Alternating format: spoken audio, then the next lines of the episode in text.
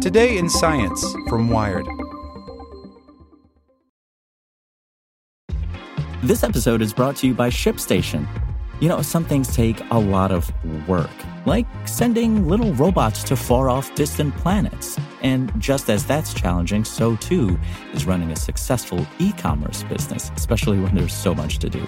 So I want to introduce you all to ShipStation. Now, I love using ShipStation because of its easy to use dashboard, which makes managing orders and printing labels a breeze and super smooth. Oh, and the customer service is just out of this world. It's exactly what you need to help grow your business. Sign up for your free 60-day trial at shipstation.com slash technews. That's shipstation.com slash technews. Hey, it's Ryan Reynolds, and I'm here with Keith, co-star of my upcoming film, If, only in theaters May 17th. Do you want to tell people the big news? All right, I'll do it. Sign up now and you'll get unlimited for $15 a month and six months of Paramount Plus Essential Plan on us. Mintmobile.com slash switch. Upfront payment of $45 equivalent to $15 per month. Unlimited over 40 gigabytes per month. Face lower speeds. Videos at 480p. Active Mint customers by 531.24 get six months of Paramount Plus Essential Plan. Auto renews after six months. Offer ends May 31st, 2024. Separate Paramount Plus registration required. Terms and conditions apply if rated PG. The extreme sport of ice climbing is at risk of extinction. The winter sport is becoming more treacherous as the world warms and ice falls become less and less stable. By Jacopo Pasotti. The valley is lit with dim winter light. In the distance, faint threads of smoke rise from a village toward the snow laden clouds. Beyond, there are whitewashed mountain peaks, snow covered fir trees, and immense frozen waterfalls running down dark rock faces. It's a typical winter scene in Switzerland's Bernese highlands, with one exception. Climbing one of those sheer walls of ice, solo, is Swiss mountain enthusiast and ice climber Dani Arnold. It is a skillful, tough, physical endeavor, a meticulous cyclical dance of hacking axes and kicking crampons into the ice, finding stability, and then pushing and reaching for new fastenings higher up. Over and over, Arnold attaches and detaches his limbs from the ice. Foot by foot, he slowly ascends the icefall. Ice climbing is arguably the most treacherous mountain sport. It takes place in tough, often sub zero conditions on extremely smooth surfaces with few holds. Climbers move on a changeable element, having to ascertain the difference between compact and fragile ice. It only takes small changes in temperature or humidity to change the state of an icefall, Arnold says. Despite, or perhaps because of, these risks, the sport is becoming more and more popular. But soon, it could be extinct. In the European Alps, glaciers are disappearing, snow is becoming rarer, and winters are shortening. In the last two summers alone, Switzerland's glacier stock has lost 10% of its volume. Scientists warn that alpine regions are warming exceptionally fast compared to the global average temperature, which continues to march upward. For sports that rely on snow and ice, this spells major trouble. For ice climbing, the general prognosis is clear. Climbable ice will become less and less available, but specifically what changes can be expected and when is a mystery. Changes to river and stream freezing patterns are among the least explored impacts of climate change in mountain areas. There's almost no research on ice climbing environments, and the freezing of mountain streams and waterfalls receives little attention in the latest IPCC report on the world's ice and snow covered regions. Climbers themselves are the ones currently with the best knowledge of how ice falls are changing. What's become clear to them is that the sports environment is getting increasingly precarious. Ice on mountain streams is becoming more erratic, and winter freezing is shortening, Arnold says. This means less ice to climb, but also that the ice that remains is less dependable. We have had unstable conditions in the past, but they were not as frequent as today, Arnold says. Climbers typically describe ice falls as being alive. In certain situations, the ice is extremely solid. It's safe, he says. But that can radically change in just a couple of hours if the ambient temperature rises, Arnold explains. And as the world warms, dramatically quick changes in temperature are becoming more common.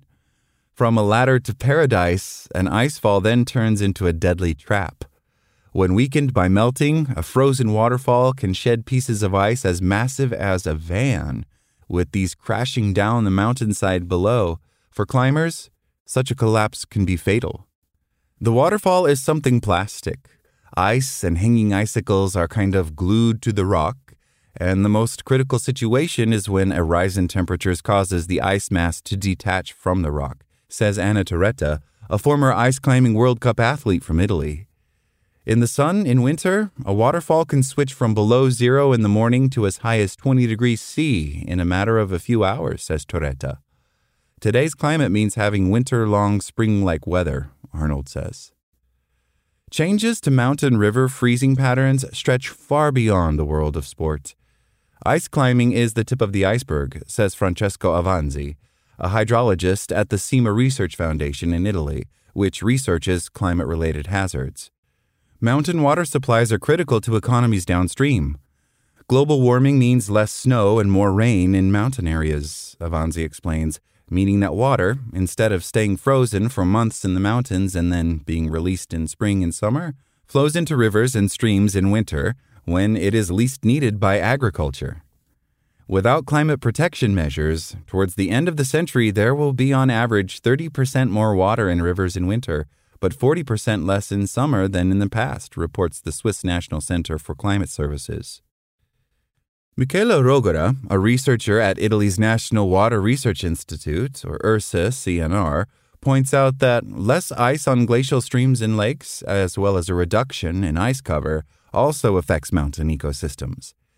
In the case of lakes, early thawing changes the lake stratification and circulation of water, the chemistry, UV exposure, and consequently impacts biological communities, affecting biodiversity from plankton to fishes, Rogora says.